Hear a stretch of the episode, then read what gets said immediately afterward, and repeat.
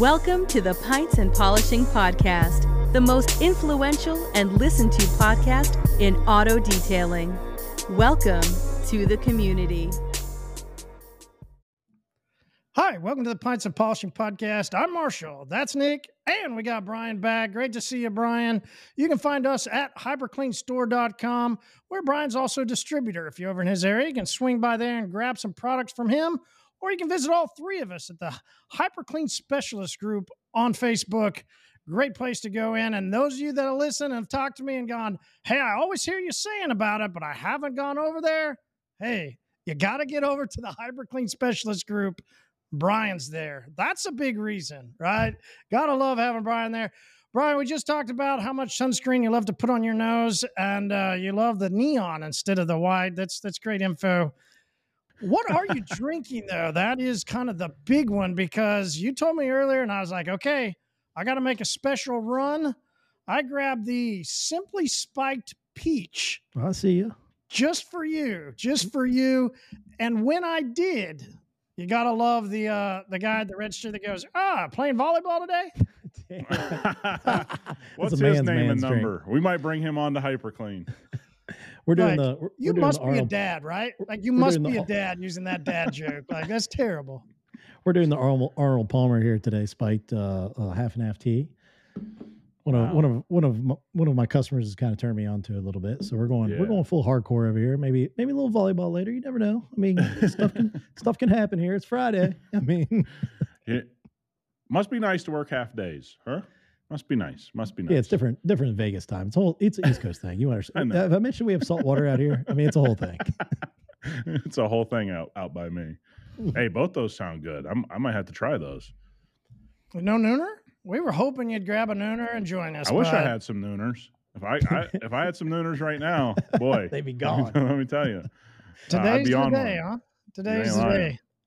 Uh, so you know, I speaking of a day, I had a day the other day. It was interesting, right? You guys have been in body shops. We love body shops. They're fun. Well, one of my good friends, I've known him for a long, long time.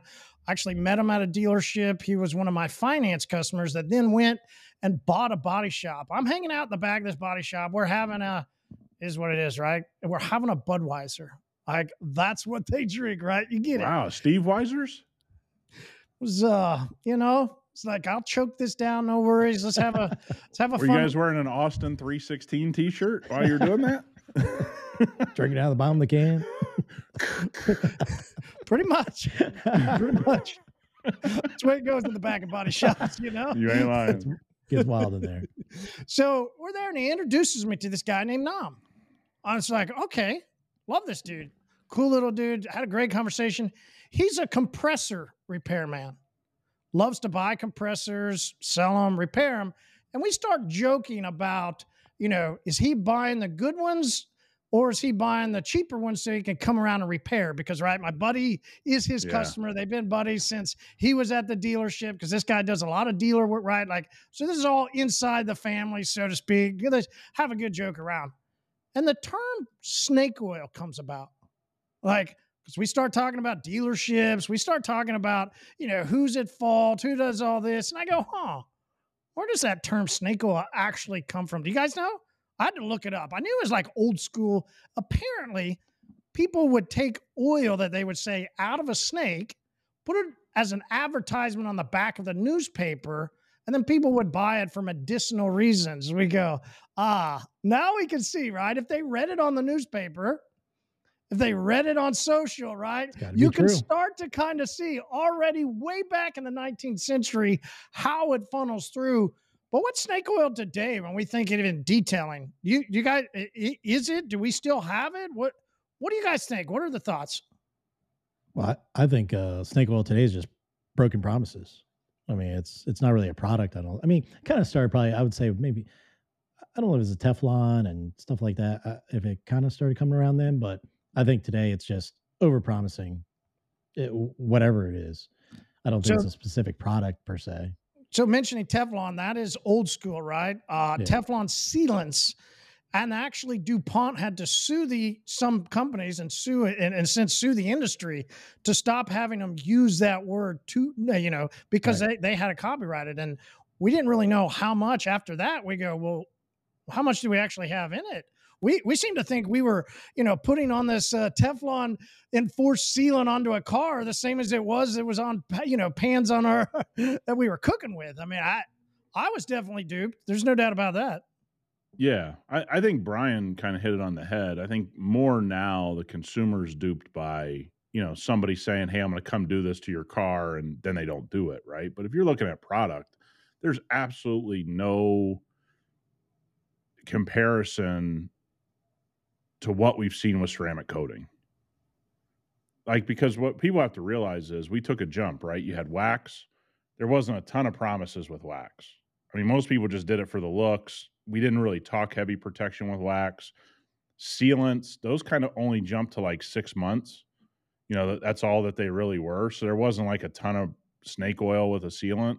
But the truth is, when you started getting into years of protection, there was a lot of snake oil around PPF very early on too, because I mean it yellowed in like five seconds. So I think we've had these little moments where things got out of control. But you look at where PPF is now. I mean, it, it works fantastically. It's it's clear, doesn't doesn't yellow. But I think early adoption of these long term protectants, whether it's PPF or the early adoption of ceramic, we saw a lot of promises. And I had a lot of companies make me promises. You know, I remember I've told this story before. Nobody talked about water spotting. But those first coatings, you put them on and you drove them outside and it was sunny, they'd get water spotted. You're like, how the hell did this thing get water spots? And it just had what, but it never got brought up. And and so I think always with these long term protection products, there's always been some sort of snake oil in the early adoption. I think now, obviously, we see people offering lifetime or 10 year. Of course, those are the easy things to go after. So you guys both mentioned, which is interesting. Hmm, we mostly mostly see it in uh, promising something to people, but not actually coming through with it. Whereas the, I think the detailer, quote unquote, would go, uh, always talk about listen we had a comment on our you know as as you start putting out more and more you know of your style the way you teach and the way you have trained your team and the way we believe here at hyperclean you know people start commenting and saying you know oh now you're going to tell us we can miss something on a pad and go you know compound the the paint right? Like there is a group of detailers that are always having their eye out towards uh, the manufacturer or somebody that is you know showing a process and they're going to say oh you're you're just this is too magical right? It must be snake oil. You're over promising but without really looking internally as you guys said how many detailers over promise a ceramic coating right and and allow their customers to abuse the vehicle to where we've seen it where people make posts and make comments and they're like, yeah, well, you know, they didn't clean it for X amount of time or yeah, it's set out for so long, well, you know, fill in the blank.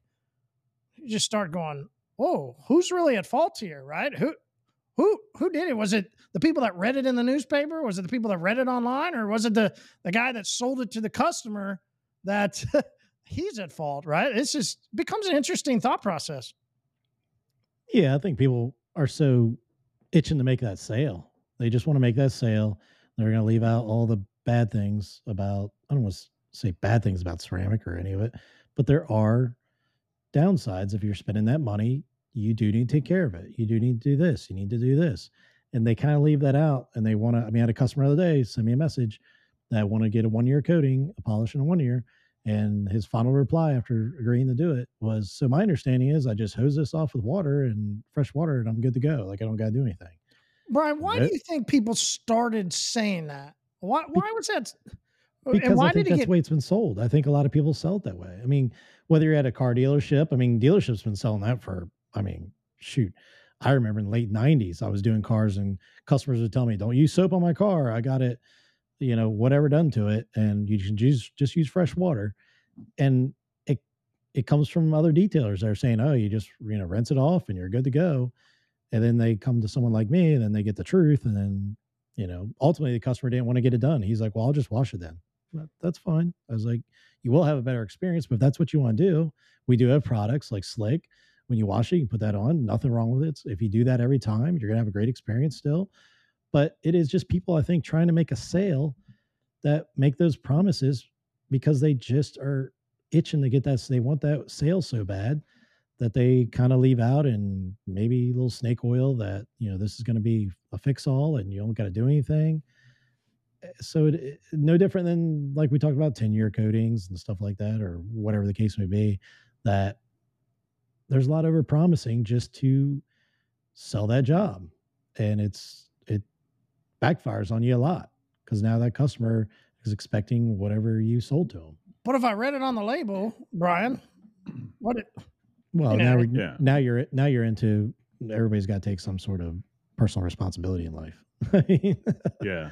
I, I think there's an interesting conversation here because I guarantee you, Brian and myself and a lot of people that that you know detail for a long time, you actually end up underselling stuff. So let me give an example. We did some windshield film this week. We've done PPF this week. Let's talk about what I say to somebody when they pick up their car. It's a lot different than I think a guy that that that's an overseller. I actually tell people, yeah, man, I mean, you should get a couple years out of this film uh, on your windshield. But here's the thing if you run your wipers dry a bunch, you're not getting two years. How many people don't bring that up? Well, I'm in the windshield protection space. I can tell you very few people bring it up. But I already know it's a problem because it gets so hot out here. If they dry wipe their windshield in the middle of summer, the top coat's going to be gone. You're going to see this big wiper mark because it's a billion degrees, right? And it just rips it right off uh, when I look at how I sell ceramic coating or PPF, 10 year warranty on the PPF we use. How many people do you think I tell them that it lasts 10 years? I, I don't. I said, hey, man, if this sits in your garage all the time, it's going to last 10 years. But if you're out in the elements and you're enjoying your car, it's going to get beat up, it's going to take some hits, it's going to get the sun damage. You know, you can take care of it. But, you know, I would say at the year five mark, you need to assess what's going on with your PPF. And if you have any issues, you need to come to us immediately. You see an edge lifting, you've done something with a pressure washer, like don't let things get out of hand. I think there's two ways of selling. One, to actually inform the customer and therefore protect your business. And then there's the other thing we're talking about, which is I want to get the sale, so I'm going to overpromise everything. Right? Oh, you put this coating on your car, man. I mean, you're not going to have to wash it for 60 days at a time, 75 days at a time. Well, why would I even want to put that out there when it puts me at risk as a business and it, and it makes their experience worse? what do you think, right? What do you think people oversell, overpromise, as Brian's saying, to get the money, to get the job? I, you know, I shared with you, I watched this YouTube uh, little moment where some guys were talking back and forth, and this one particular guy on a microphone goes, you know, I, I got to get my 800. I got my little girl. She needs it. She needs to get fed. So I got to get my 800 every time. Huh? Like, well, what's it going to take to get you 800 every time? What do you got to use? What are you selling? Uh, sure you can, but Nick, you and I have talked about, right? You you look at certain people, you you dig into really what they're doing, and you go, yeah, that guy just threw out that number. He just threw out something crazy. But is that really the crux of it? Do you think? Like, hey, we're in trouble here. My my daughter needs food. Like my my Yeah. family needs something. You think it's that dire? No, I, I think it's people love to talk when they're standing in front of a customer and they think they know what the customer wants to hear. You and I talk about this all the time. We'll get on a phone call. Brian, you've had this experience. Marty, I know you've had it. We've been on same phone calls where the person on the other end of the phone is saying what you think, what they think you want to hear instead of just telling you what's going on. Right. And so, what guys, I, oftentimes think most people don't believe in what they're saying. Yeah. Right. They're saying it. So they start to oversell because they don't believe in it. And let me tell you where that comes from. Most detailers wouldn't pay anybody 800 bucks to do anything. So they can't sell an $800 service the proper way because they don't pay anybody $800 to do anything. They don't pay their plumber 800 bucks, they don't pay their electrician 800 bucks. I'm not paying that. I'm not paying that. So that insecurity is built out of they wouldn't pay 800 bucks for this service in my life, I go, man, if somebody could do a full body PPF on my brand new Porsche, I'd pay them a lot of money to do it really well. So when I sell somebody a full body PPF, I don't have a problem selling it to them because I have it on my cars. I have ceramic coating on my cars. I believe in the service. I think it comes from insecurity. they don't pay people to do that kind of level of work in any part of their life. And so they just start vomiting information at the customer. Once you get some experience and once you understand, I should be doing very little talking when my customer's there, asking questions, informing them of what's going on, underselling every product I put on a car because I want to over deliver. I remember putting five year coatings on cars and having no idea about ceramic coating because it was so new. I didn't know that the stuff was going to last years at a time. At that at that time, things were only lasting six months, nine months.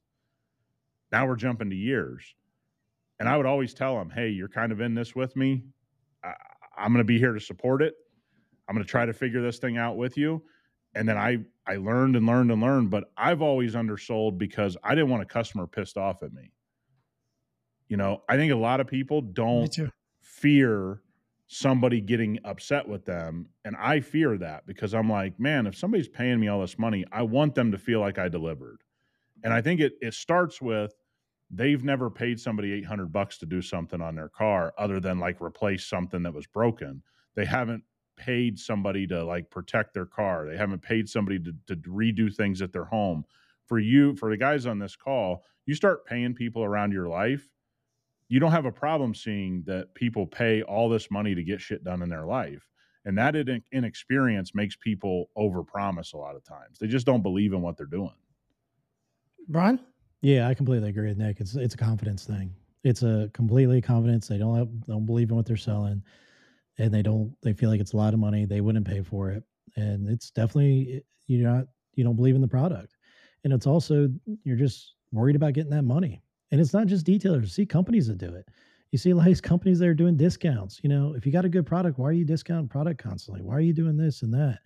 It's they feel people feel like they need to do something to move either a service or a product because they don't believe in the product, even though if it's good or their service, even if it's good.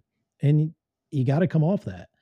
And also, are a lot of people, like Nick said, don't worry about the customer experience as much as I mean, Nick's gone through it. You've gone through it where you're like waking up at two o'clock in the morning and be like, oh man, I did, did this on this one car or did this happen? And, you know, is that, uh, I can't, you know, is that going to be an issue? Or, you know, you worry about that stuff, not because you're worried about getting in trouble.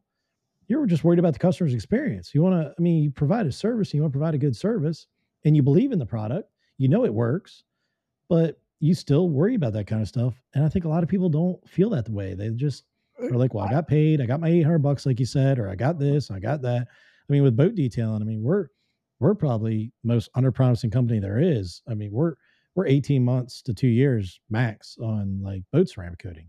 And people are like, well, the so and so does it five years, 10 years. This, I mean, we have customers constantly I'm like, look, this is what we stand behind. Uh, that's it. Because uh, I don't want to be married to something and I know limitations and I would rather oversell it. Yeah, I have customers out there customers are three are going on third and fourth season are like, what do I do with this? You told me two years and it's still beating up doing this. Hey, just keep doing what you're doing. When you have an issue, we'll redo it. But I'm not going to all of a sudden say, ah, I got, we can do this for four years because every customer treats something differently. And you need to be able to reel it in and you, you got to take the averages. You got a guy that keeps stuff in the garage all the time. You got a guy that maintains it, washes it, does everything proper. You got the other guy that does nothing, does zero or washes with bad water, does this, washes with towels, or you know, whatever the case may be. You got to take the average of it and reel it back a little bit. And that's a big part of business, whether it's you know any part of the service or if you're selling products you know even when you're selling a product to somebody you want to just be honest with them and people do appreciate that most people are coming into any of this are still pretty fresh to it it's not even though we kind of take for granted that we've been doing it for five, six, eight years, ceramic coating. It's still new to so many people. Even customers who have a vehicle ceramic coat, it's still they're still learning.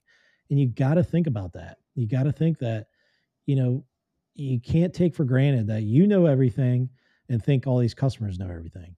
So why overpromise it? Why even say something that isn't even on their radar? Most customers have no clue that you know you could go into this or that or so just sell what you're selling and be confident about it and know that you can stand behind it and i think a lot of people are just i just want to get that like you said 800 bucks i want to get that 800 and how, how does somebody keep doing it there, Brian, even though they're not confident in it? Nick said it publicly. I've talked about people that come in here and have specifically told me coatings that they know are failing, but they get it for $15 less. So No. they, they want to do it that way. I mean, I mean, why? There's, there's there's scummy people in every industry. I mean, there's, I mean, it's just it's just what it is. I mean, there, that person's never going to change. That person isn't going to wake up one morning and say, you know what, I want to do what's right. I want to have a good product. I want to have that person's not changing. They want cheap. They want to go buy the awesome orange. They want to go buy, you know, I got this for a nickel. They're the one posting on the forums that, hey, Ollie's has this for 13 cents. You know, I bought 50 cases of it. And and then they post, has anybody tried it? Does anybody know if it works? Well, it was a nickel, so I bought it all. I'm gonna but trust me, that first bottle doesn't work. They ain't throwing that away. They're gonna be like, Well, I'm gonna run through Yep. this. I've got it now Yep. and that's just the way it's going to be and you have to uh, uh, it's unfortunate i mean yes sometimes people see the light i guess you could say and come around a little bit but a lot of it it's we're back to detailers really think they should be able to run their business for nothing it's like it's no different and take the 800 and not Mm. spend anything. And this is this is the Yeah. part that you know Nick and I we were talking. I'd love to know your perspective. We we both told each other right, like we've been in tight spots. We've been in places where we didn't really have a lot in the bank. You know, like we were in some tough spots. And I, and then Nick can say if he, I never, I never screwed over a customer despite my financial status right? Like I never did that, and that, that I think that's the kind of part that kind of is com- very confusing. We talk about can we relate to, I that's a part I can't relate to. That complete dishonesty internal of going, hey, I'm going to screw over this person because I need their money because I don't have any. Like I, I just never got to that point. Whether that was because you know, you know, we Nick, we talk about this. Like, is that an upbringing? Is that who you are as a person? Is that because you know my first formal part of my career was in one direction, where if you screwed somebody over, you were going to hell, burning in eternal fire, right? Like, like you know, now we're in in a different world of taking somebody's money and and doing what you say. It really doesn't seem that complicated, but wow, it's Yeah, gone but- askew. But remember where you started, where Brian started, where a lot of guys aren't starting now. We started out detailing cars on a basic level. There was no real way other than burning some rims with some acid or, you know, whatever. How were you going to screw over a client because you were uh, just doing general detailing to get your career started? It's a lot different, man, when a guy has 5 minutes of experience and he wants to charge a 1000 bucks because all of us know what that thousand bucks means. That person's expecting a level of service of a thousand dollars. When we all started, we had no problem starting just de- general detailing, interior and exterior cleans. We weren't promising five years or three years of protection or any of that kind of stuff. I think there's a there's a there's a thing that goes on here is people don't realize how long three years is they don't realize how long five years is. And because they don't realize how long five years is, they're like, oh, I got this 10 year coating. It's like, do you know how long 10 years are? I mean, do you, Right. do you, do you have any grasp of what it would take to make a coating really work for 10 years? Do you? Well, no. They've been detailing for five minutes. Somebody told them something. It's just like when, look, we had really smart people we knew who bought into a warranty company nobody who knew anything bought into that company. But a lot of people did. Hell, we know 40 year olds, 50 year olds, 60 year olds. So it's not about being 20 years old. There's there's people that get into this business at 35 years old and they don't start in the basics of detailing and they start in this heavy promise world of 3 years of protection, 5 years of protection that's a big commitment. We all see that as a big commitment because we've been in the in the space where there was no commitment. I'm just going to clean up your car. I'm just going to get it detailed, right? And not having that perspective, I think, is a big problem because I'm here to tell everybody something. Three years is a long time to get something to work on a car, to get something to hold up on a car. You may not think it's a long time. You may be like, oh, well, there's, you know, 50 year coatings out there. Three years, what's the big deal? It is hard to get things to really work for three years. Okay. Eh, you got to prep the surface right. You got to put on the right product that actually works. Then you got to have some maintenance that makes this thing really work. It's not just set it and forget it, but everyone takes for granted. And, and look, I, I had this conversation today with somebody in the vinyl wrap world. My entire career, I used vinyl wrap on cars eh, starting in 2000 when graphics were big. I watched graphics turn sour in six months my entire life. Like they just look like crap in six months a year. The vinyl wrap world's like, ah, you don't need to do anything. Just spray it down with water. It's like, couldn't be worse advice. But that's what 90% of them say. And they're like, oh, don't use this type of soap or that type of soap. It's like, no, dude, the soap isn't the problem. The fact that the car never gets cleaned is the problem. Then the sun bakes on it, then it starts to deteriorate. I think what we have is we have a, a large, inexperienced pool of people who don't realize how long three years, five years, multiple years is to get something to look great on a car. It, it, it's it is a fair amount of time, man, and I, I think that's that's where all this starts. And we don't see it that way that that everyone does now because we started out and we saw six months, a month with the wax you don't have that perspective or you don't get it from somebody that's been around, you don't know how long three years is, five years is. Yeah, and I, I I'm still like I feel like I'm married to that car. I mean, we've talked about it before, Nick. Like my sweet spot is a two year coating. That's what I want to sell is two years. Because that five year, you're you're to me, I'm responsible for that car for five years. I if that car comes back, I'm gonna have to make sure everything's right, even if the customer did something wrong. I can't just be like, well, you screwed this up. I mean, to a certain extent, but I still am married to that car five years. But we sell a ton of five years.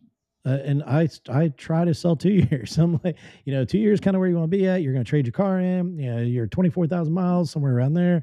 Let's do five year. Fantastic. And, and that's just it's just the way it works.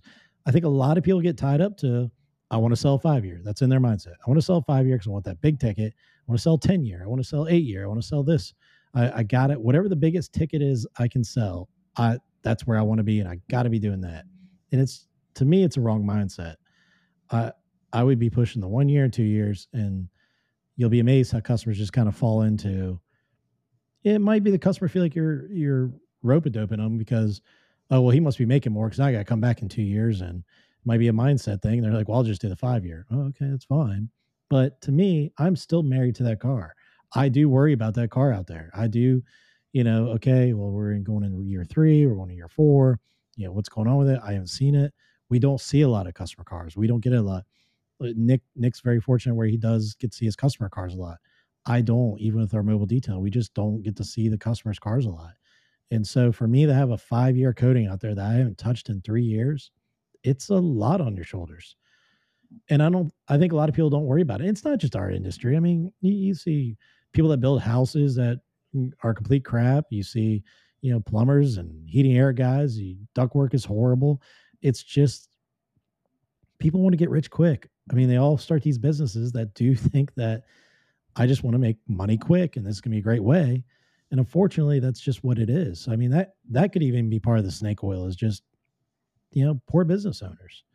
And customers do have to do their due diligence a little well, bit. So hold on, you said something there, Brian. You go, you know, they just want to make money. Okay. Nick said public, like this is a thing. Hey, we're in business to make money. Absolutely. Absolutely. And, and therein lies part of the issue, right? Because there's an assumption that in order to make money and to have a business, you have to screw other people over and only be thinking about money. I, I have got a you know I've used a pest control service. That I'm sure you guys do too. Not everybody does, but you know, we I there's a reason I need to use it. I tried to do it on my own, grab some stuff and take care of. It didn't work. Uh, I needed a pest control service, right? Like we can see when the pest control service isn't working because spiders start coming back. For those right. of you that aren't a fan of spiders, you can imagine when you start seeing them, you go, "Wow, okay, so I had to call them back one time, be like, "Hey, listen, y'all are just out here, but you know, and you know, they'll feed me the same stuff about da, da, da. I go, I get it. I just need you to come back and respray. So why is respraying? I'm talking to the guy. And he goes, kind of lets it out. Doesn't really mean to, but kind of lets it out. Well, yeah, you know, we've been having more callbacks because, well, you know, boss told us to start watering stuff down. Hey, pest control is just like what Brian talks about, where detailers don't want to pay. If you really know people in that world, there's no cost in it. Right. It's already very affordable to do. Imagine watering chemicals down that don't cost anything. You have no cost to it. You have no nothing to it. But you can take this to every single world that exists. You really can it's like it doesn't matter. Somebody runs a business. There are going to be people that cut corners, and there are going to be people that don't. And and and that is, you don't have to cut corners with ceramic coating. If you use a reputable one, you prep the surface properly, the car stays somewhat maintained. Ceramic coating is going to work exactly how it should work. Now that doesn't mean you can drop an atom bomb on the car and everything's going to go well, but that's the way some people sell it. You're not going to have to wash it oh, you know, you park under a tree with sap, no big deal. No, it, it is a big deal, right? But think about it. I mean, Marty brought up a business that is exactly what Brian has talked about multiple times on here. Nothing is as profitable as pest control because there's hardly any money in it. Why would you water your chemicals down? Because you're actively trying not to do the right thing. That, that's why. Because you're actively we see it every day. It I mean, you yeah. see people cut everything, you know, in detail, and you, I'm cutting this 51, and I got this, uh, you know, I'm stretching this out when it's already cheap. I mean, it really is. I mean, Nick's talked about a thousand times what he got four dollars in washing a car, and I don't think people even realize that um, how how cheap it is because they all they see is I had to go buy another gallon. It might have been three weeks, but I had to buy a gallon of this, and it was thirty dollars, and they don't look at the three weeks money they made or whatever profit they made out of that. They just know, boy, I just got stuck right here with 30 gallon or $30 on this gallon. Well, Brian, Brian has to be in the same boat. Marty, you were in the same boat when you were full time. Of the line items my accountant goes over with me, chemicals isn't even a discussion. Never had once. Never had once. These are financial professionals that see all kinds of businesses and they're fascinated at how little it takes for us to detail a car. Don't even take my word for it. Three guys who use three separate accountants. I guarantee you, they go. They never went. How are you spending so much on chemicals? Ours is they, trips and food, right? yeah, it's, it's like yeah, it's like lunches, yeah. guys. Come on, we got these yeah, lunches. I, I mean, it never even comes up. But you know, you get into this world and you say this stuff out loud, and I know somebody's listening to this going, "Well, they're expensive." It's like, look, man, I'm telling you, it costs you nothing to detail a car properly. And if that cost is a worry to you, there's something else off in the whole system because you shouldn't have this concern over car wash chemicals, detailing chemicals, coating price. Even if you look at something like Sparta, if you're charging properly for Sparta, it's not even 5% of your cost usually. I mean, people would kill to have businesses like that. There's people that that, that have 60, 70% wrapped up in the product they're installing or, or dealing with. Detailers don't have 5% wrapped up in a quality five year coating, and they're like, well, you know, I need to save 20 bucks. It's like, it, it, it's it's less than a percentage point if you're doing everything properly. So I think that's the interesting part of this is that it really doesn't cost a lot of money to do the right thing. Yet we find it very hard for people to do so when have we ever found this is something you had said, Nick, and I'll just go and say it out, right? Has there ever been a time in history that we've had an easier chance to make money? Right? Like it, you could think of not just social media to the internet to economy to options right you we all three just talked about the way detailing was years ago you didn't have options now you got options more than you could ever dream of and it's almost like you know, we used to not know, you know, hey, what are we going to watch? And we'd go find something to watch.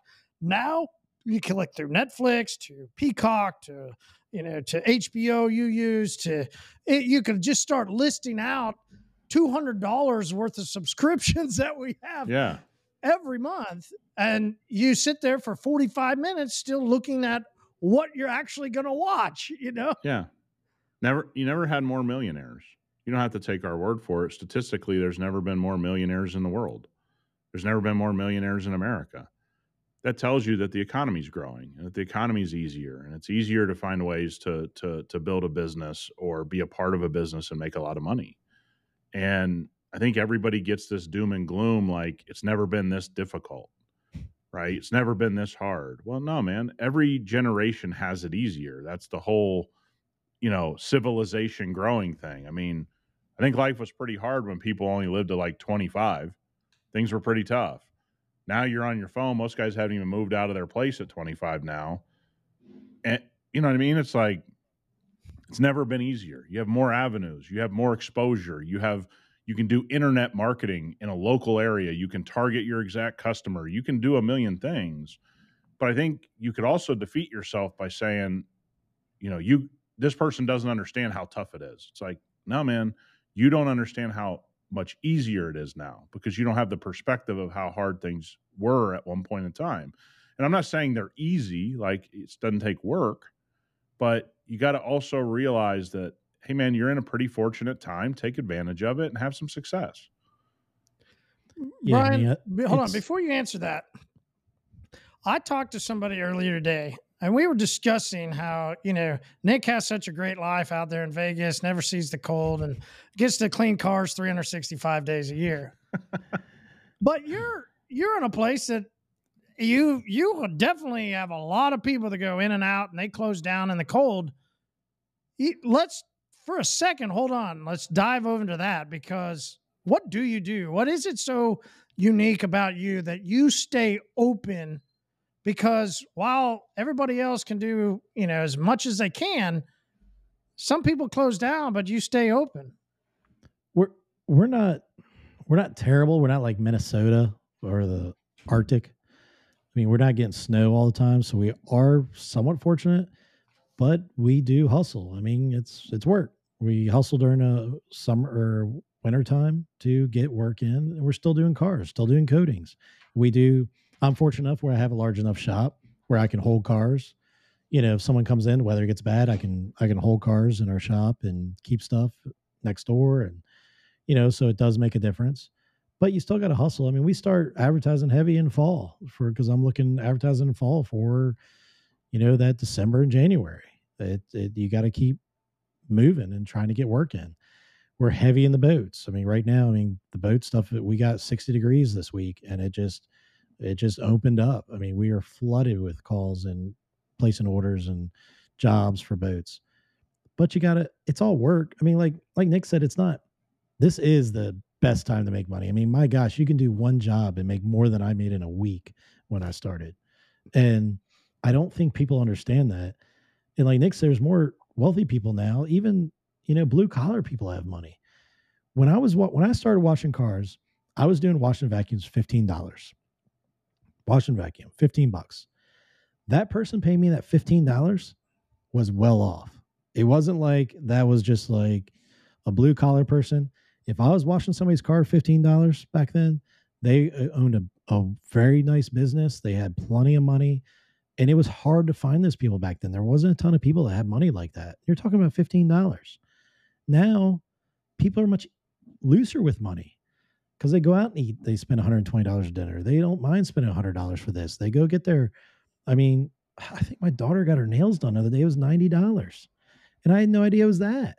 And Nick's out was, on eating out. He's done. He's selling. Yeah. I think he's selling Man. on Monday. Man. I think he's selling eating out. I'm like, and it's just wild to me. And I'm, I'm just like, it's such a good time for the service industry. Uh, I mean, I, I talked to a boat dealerships the other day just touching base with them how everything's you know where's everything at? What's everybody's what's everybody's hourly, hourly rate at now? Our dealerships now are between 175 and 200 dollars an hour for labor rate for engine work. And to me that's great. And people are paying it and that's all that does is help everything. You know we're not we're not in that low bottom end of the economy anymore where service is looked down upon where you just aren't going to pay for labor. It's what labor is and people are like, well, we just detail cars. I, I don't care. I pay employees the same as I pay, you know, anybody else that does service work. And I think yep. people really need to understand that. You just need to know kind of where you stand. And it's good to talk to other businesses, other industries, you know, in your area. Where are you guys at? What's everybody charging? What, what, you know, what's kind of the deal? Because if someone's paying the heat and air guy $200 an hour, he knows that's what it is. So you need to kind of adjust your kind of money you're charging to what your area is.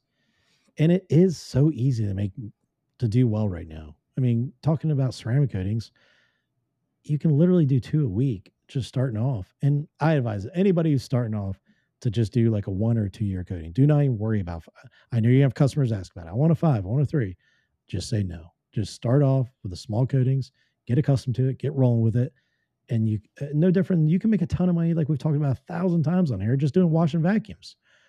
It just just don't overwhelm yourself. You see all these guys like, well, I, I got this job. What do you guys think I should do with this? I mean, uh, NASA called me. They want to get the lunar lander done, and you know, what do you guys think I should charge? Like, I, I, don't know, man. Maybe just see if they want a car washed, and let's stick with that right now. It, just it, there's so much slowly. money in the beginning, man. There's so much money in the beginning. There, there, uh, guys. I know a lot of people think they're behind. You know, they look online and they think all these people are are doing all these big things. The people doing big things aren't posting in a Facebook group you know, randomly and bragging about things. they they'll show some work. Hey, man, I've got to work on this cool car, and you know, it's really awesome. But if they're always in a Facebook group bragging, you can bet they're not the top of the top. So don't compare yourself to that. It's like taking a picture on a private plane. People that own private planes don't take photos on private planes. That, that doesn't happen.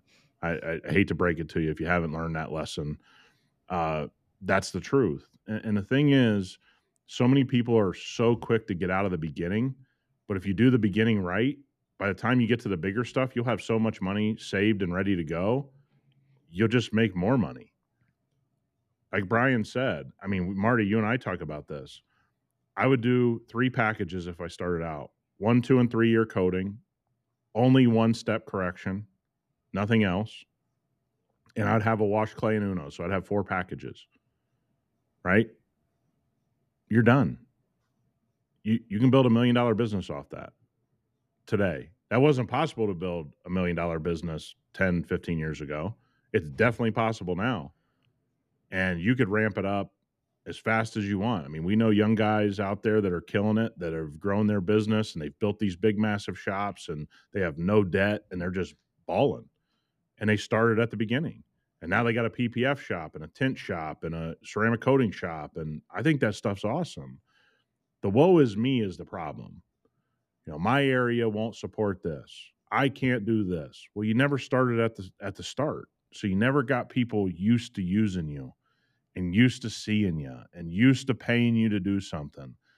How many heating and air guys start in servicing heating and air conditioners before they're redoing a whole house?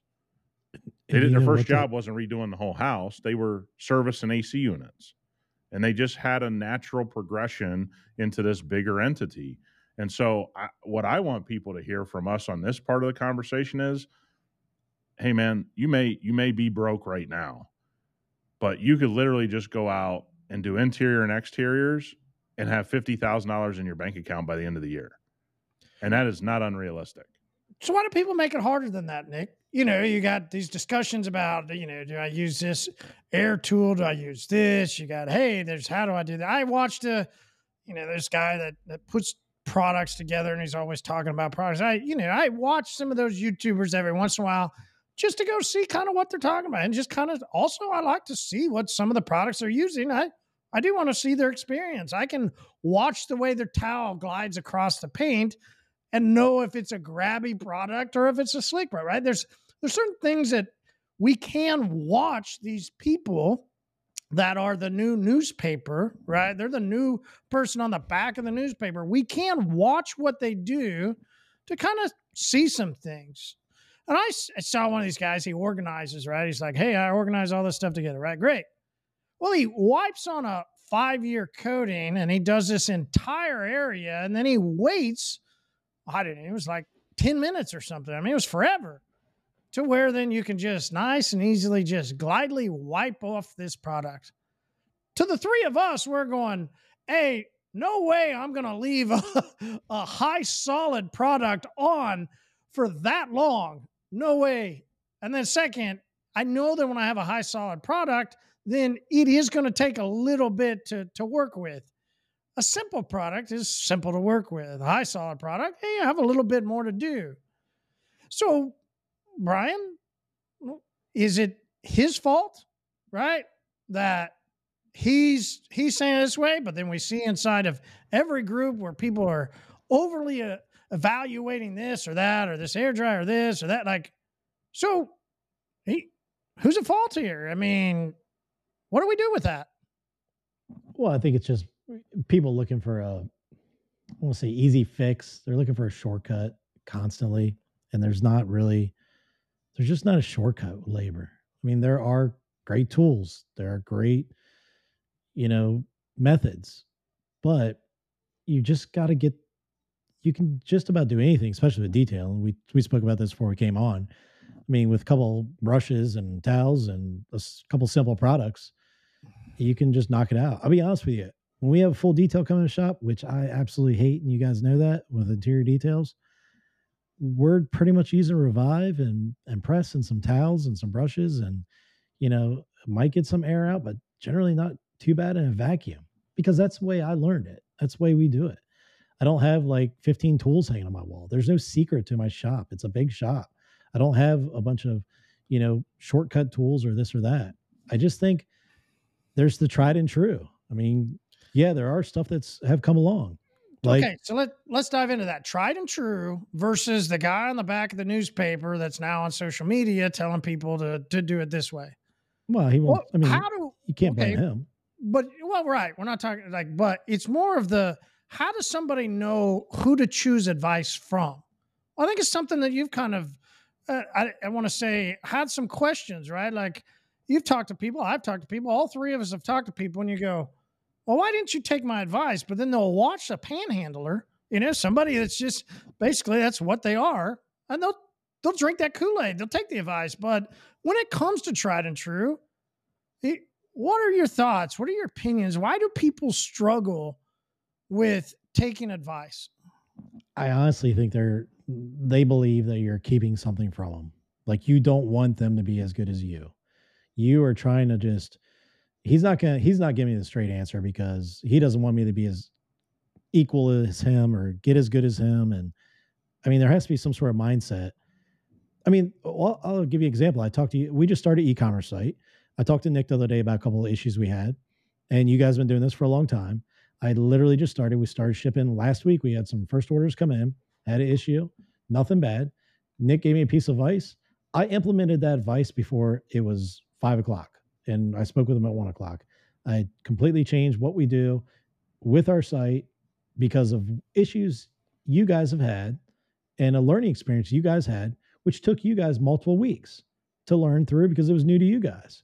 Well, I took your guys' experience and implemented it almost instantly because I I understood. Okay, well, man, they went through it, got it. But a lot of I don't. It's hard to understand why people don't see it that way and they don't listen to people's advice that have experience or have gone through this and have 30 years of doing this kind of work. It has to be because they just feel like they you're keeping something from them or you're just not being straightforward with them because you don't want them to be as good as you or you're but that's kind of industry too you know you see a lot of competitiveness in local areas or even though i mean guys can be 800 miles apart and they're arguing with each other about you know this yeah. or that and all this stuff and it's like it's kind of crazy but they will. They'll ask for advice. You'll give it to them, and they'll go a complete opposite way. They'll listen to this guy that you know sells a, is, is literally selling the product, and be like, "Well, no, he did say this works pretty well." Brian said it's kind of a waste of money, but I think I'll just buy this. it's it's yeah. almost mind mind boggling, you know. But yeah, you see it all the time. Happens constantly. I, I think my biggest learning experience at HyperClean, and Marty knows this, has been the amount of hours people have taken from me and then I watch what they do and they don't take the advice that they ask me for. And it makes you real jaded. Like, should I even get on this phone call? So, what's actually happening is that every time someone, if I were to do it, if I were to call Brian and ask his advice, and he watched me do something completely opposite, actually Brian's less likely to give the next guy a piece of advice because it's going to frustrate him. So you're actually killing the goose that laid the golden egg, so to speak, because the guy that has experience gets real jaded as more and more people reach into their time in their pockets and they don't listen to them. And and I don't know why it happens. Uh, I think we've had some incredible success stories since Marty and I started a podcast. I mean, Marty, you and I have a story where a guy was basically going to leave the business and now is running a multi-million dollar shop based on the advice that that that we gave on the podcast and some time I spent with him personally. Why would anybody not listen? I don't know. But he was at a point he goes, I'll do exactly what you say. He did it. He's now got a multi million dollar business. And that turned around in a year. That turned around in a year. That didn't take five years. He went from, I think I'm leaving the business because I'm not making any money to I have a multi million dollar shop. I now have more shop space than ever. I have more cars in here than ever. I got more team members here than ever. And all those things were not possible to him a year before in his brain and his his mindset let me unpack that for a half second. And I wonder if there's some people that are going, hmm, I'm going to buy this guy's spray that he's panhandling online because, you know, it's only 20 bucks. It's only 100 bucks. And then there's this ceiling, right? But you're talking about ultimate success in business and ultimate success in life.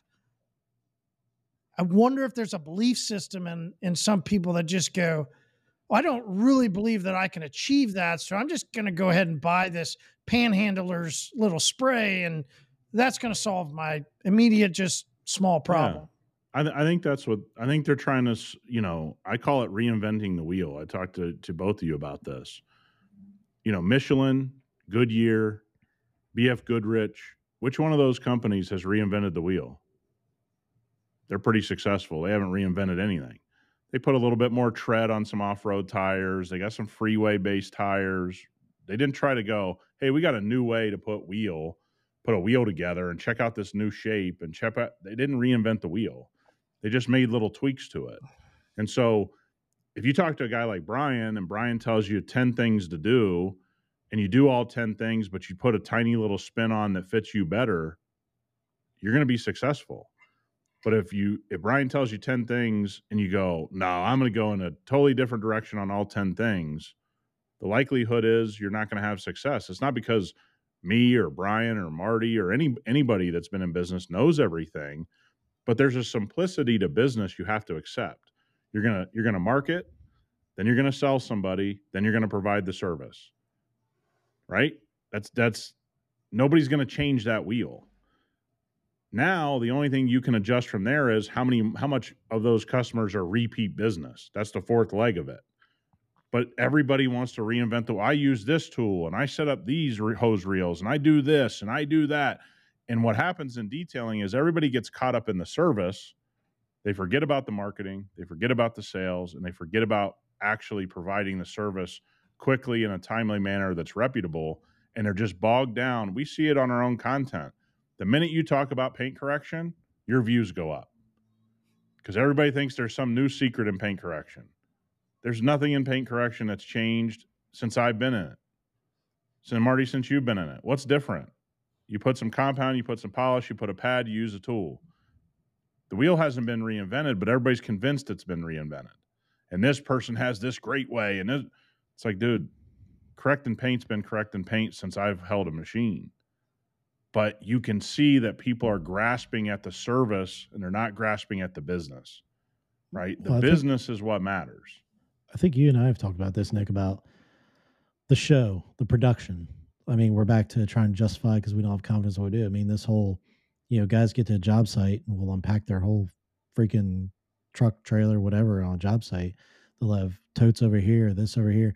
I mean they'll, they'll tents and you know they're spending a half hour before they even start doing anything and we the biggest conversation is always about money. You always and how much do I charge? How much do I charge? How much do I charge?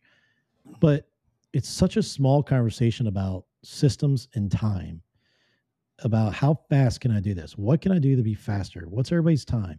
You never see, hey, what's everybody? How long does it take somebody to do this? You know, it's always like, how much do I charge? But nobody says, hey, what's everybody's time on this van for a vacuum? That would be the first thing I want to know. Where do I where do I need to be at? What's an average time? and that the, you can live anywhere. You can live, you know, on the moon. What's it, 45 minutes? Uh, average is 45 minutes.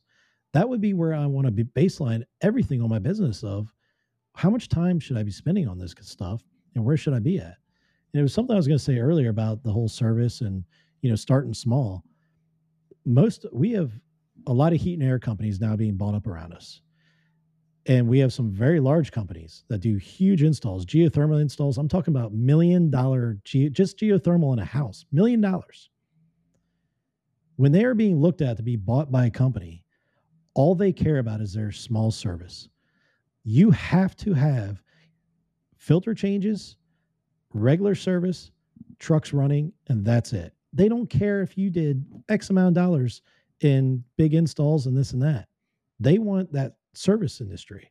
They want that small $150 job site calls, all they care about when they're buying a company. When they're going in to buy a huge multi million dollar company, you better have small service in that company running because that is the moneymaker. That is how you you can grow. You can hire people for that. You can generally hire people to go wash a car. You can generally hire somebody to, you know, go out and do a wash and vacuum or a mini detail. It is very hard to grow your business if you think you're going to be doing five year coatings or, you know, three step paint corrections and all this stuff. You really need to look at it. Like we said, the whole point is make money. And you got to be able to make money and scale to a certain extent. And not only me a big scale, I'm talking about if you want to hire somebody to help you. Trust yep. me, it's hard hard to hire somebody to help you just to help you polish a car. I mean, what you're expecting to sit over that guy's shoulder. Now you're not working. It's it's all well, about. you don't have to take you don't have to take your word for it. Go to Amazon now. Right. You you have two buttons: subscribe and save, or one time order. Why do you think they want the subscription? And how many people do they sucker into buying, you know, four of the same thing before that person cancels the subscription? If they can. the cancel. money's in the subscription. Yeah. Right. It's a reoccurring revenue. Netflix, Amazon Prime, I mean, all the, you don't have to take anybody's word for it. it. It's you can see it in your own life, just in the things that you purchase, and there's a lot of money in easy. Okay, like you're saying, when companies come in and they want to purchase a heating and air company or they want to purchase a construction company, when they want to purchase those companies, they're going to say, "What contracts do you have?" Why would they ask about contracts? Because guess what? That's what they know is guaranteed revenue. So if you buy a construction company and they go, "Oh, the four cities around us, we have the maintenance contract for the four cities around us," that's huge value. Well, we we did also did ten bridges. Yeah, cool story, dude. We care about these over here. Right. You got these ten year contracts to, to to do maintenance for these cities. That's incredible value. And again, that doesn't mean don't chase tint and PPF and ceramic coating and all of those things. But but you gotta you gotta really embrace the simple stuff right? Doesn't mean you got to do trashed vehicles. That doesn't mean you got to, you know, do the worst vehicles. But look, I'm I'm here to tell you something. The biggest PPF shops in the world, because that's what everybody cares about. They want to be a PPF shop now.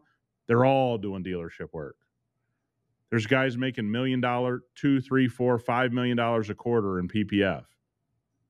They're putting on trash film at dealerships, B grade film from major manufacturers at dealerships they have very little retail customer and you're like wow look at all these jobs in their shop and it's like yeah that's all from the two dealerships they're doing business with and they're they're making 2 million a, a, a quarter in profit. They're a 40 million dollar company and they're doing it all through a dealership.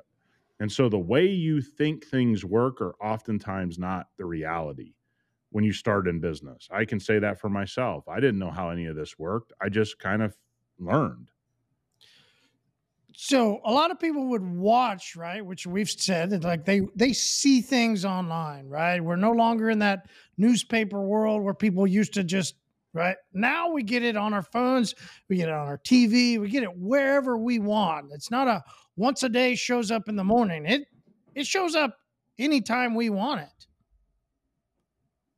In that in that becomes this thing that has gone on for over I mean, ever since I remember, uh, maybe the 45 years I've been alive, we did it back in the, the 90s. We did it even today. And that's this idea internally of fear. fear of missing out. If this guy tells me that, hey, I can get this, then by God, I better get that because I might be missing out on something. Whew.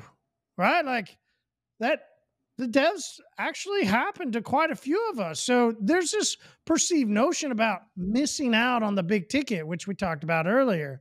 This ideal notion that you could miss out on something, but not doing the tried and true.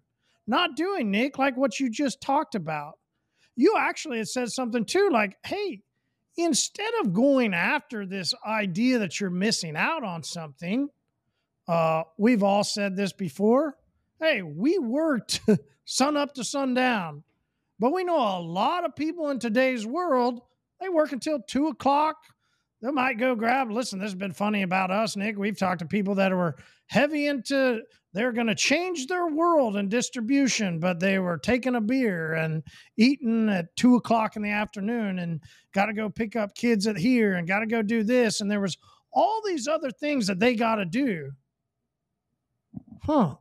So they didn't put in what really needed to be done. They just had this fear that they were missing out.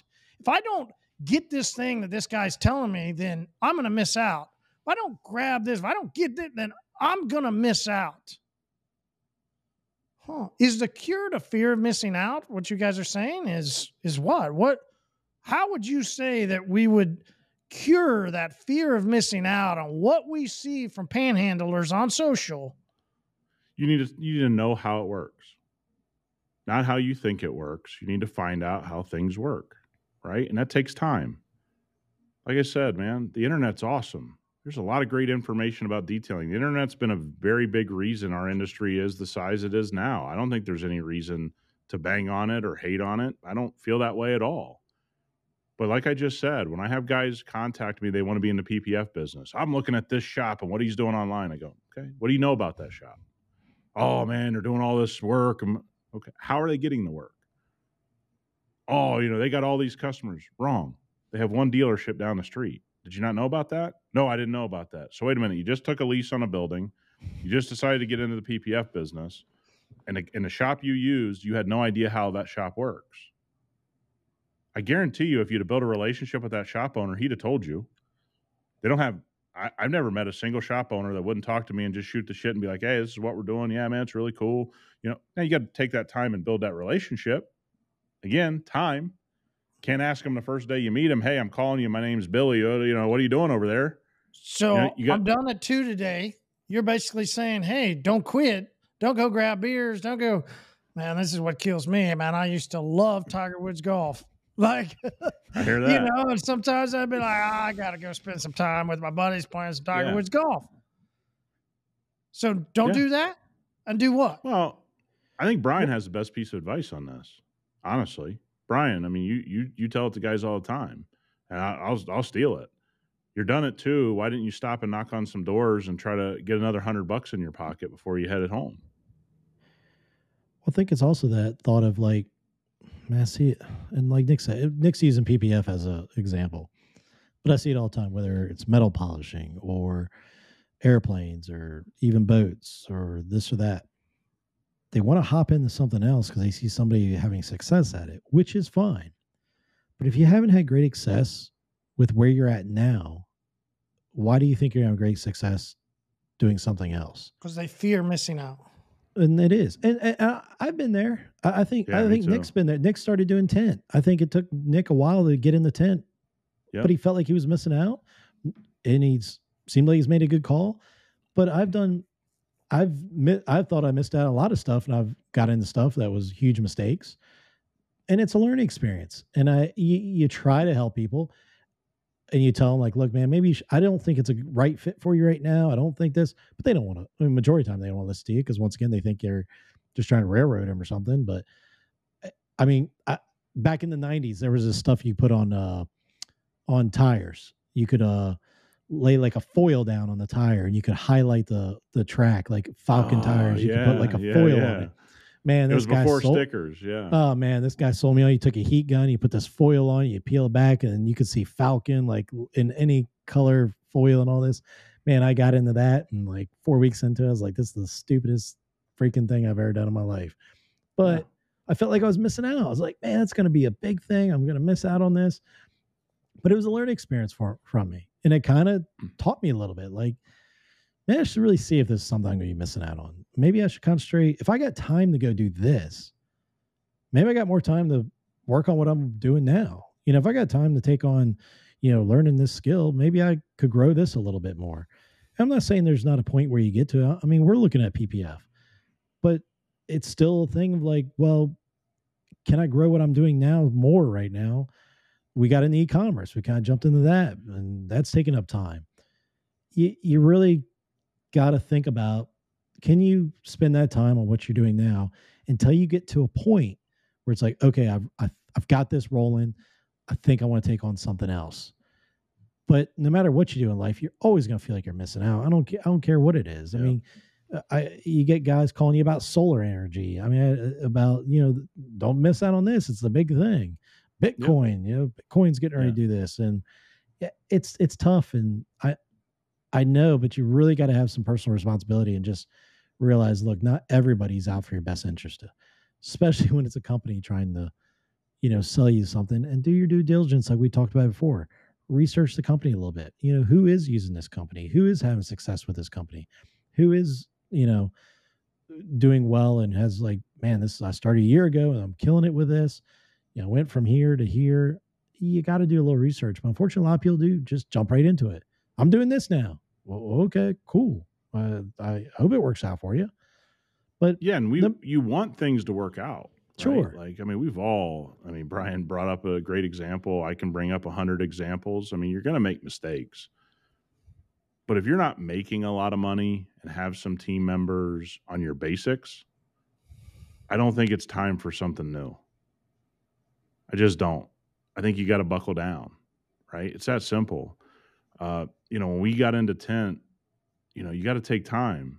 You know, I'm back in the shop, goofing off, figuring out our our process. I'm failing. I'm burning through film. Same with PPF. Then you got to find people. Then you got to find reliable people. Then you got to find customers. The age old thing, man. It's not build it and they will come. Are you going to go? You, you admired this shop over here. Are you going to go call and, and develop those relationships with dealerships like, like that person did for 10 years? You're going to do it, man, it's a great thing to do. Go do what that guy did. Don't reinvent the wheel, but understand his story. I share this story at a guy out, of Houston who's got, you know, three or four shops now. He said directly to me, he goes, but people don't know about the 10 years I slept in my shop. That's the story. See, when you dig in, that's the story. This guy slept in his shop for 10 years. You're trying to have two new vehicles every year. You're trying to have the family. You're trying to buy a new house. This guy lived in his shop for 10 years. See, you and I, the three of us on here, I think, say something a lot to one another there's so many cool stories in this industry that largely people never hear. Right? Because the people don't tell them publicly. Hey, I started my detail shop and I was right next to a car wash. You never see that story told by that person. It's always some story. You know, it's, it's always some bullshit that he wants to feed the world and it's like, dude, he has such a great story. Because of how valuable is that to go hey so many people going anti car wash. Some people have this unique circumstance and it should be boasted about of hey i'm right next to a place where people wash their cars so naturally they want to come over and talk to me but they don't want to give cool. that secret sauce away well, every, everybody on this panel everybody here if they had opportunity to buy a car wash or build a car wash would marty I mean, did yeah i mean there, yeah. There, there's no way you would pass that up if you had opportunity. I mean, I drive by some of these car washes I see now. I'm like, man, that's cool looking. Like it's yeah. just beautiful. I mean, like, I, I, and everybody's bashing stuff. It's such a great opportunity, and people, I, I don't understand the, you know, how we got to that point. And then someone's so ashamed, scared to say there's a car wash by them, like it's a bad thing, that they they don't even share the story of that. That's how they get the get business. It's how you do. I mean, I would be telling everybody, hey, if you got a car wash in your area, if you can find a building for rent near it within half mile, is it because it's not as flashy?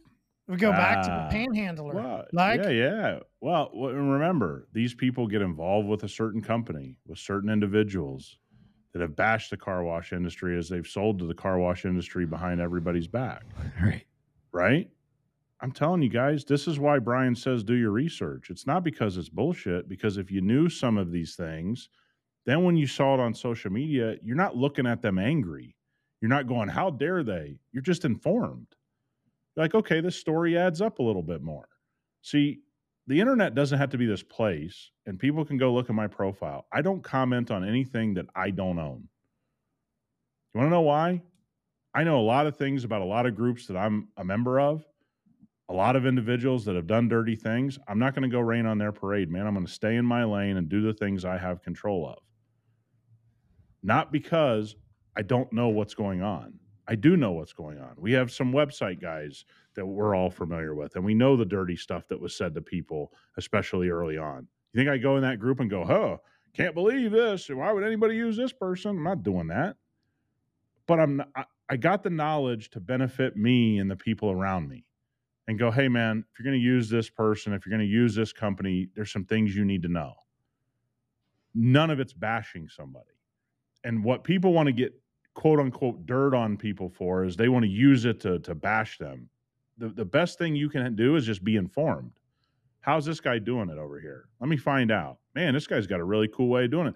The, the guy, the people we're talking about that, that are at a car wash, none of us are friends with those people, but we're like, damn, I just wish he'd tell a story. What a cool idea. What a damn cool idea.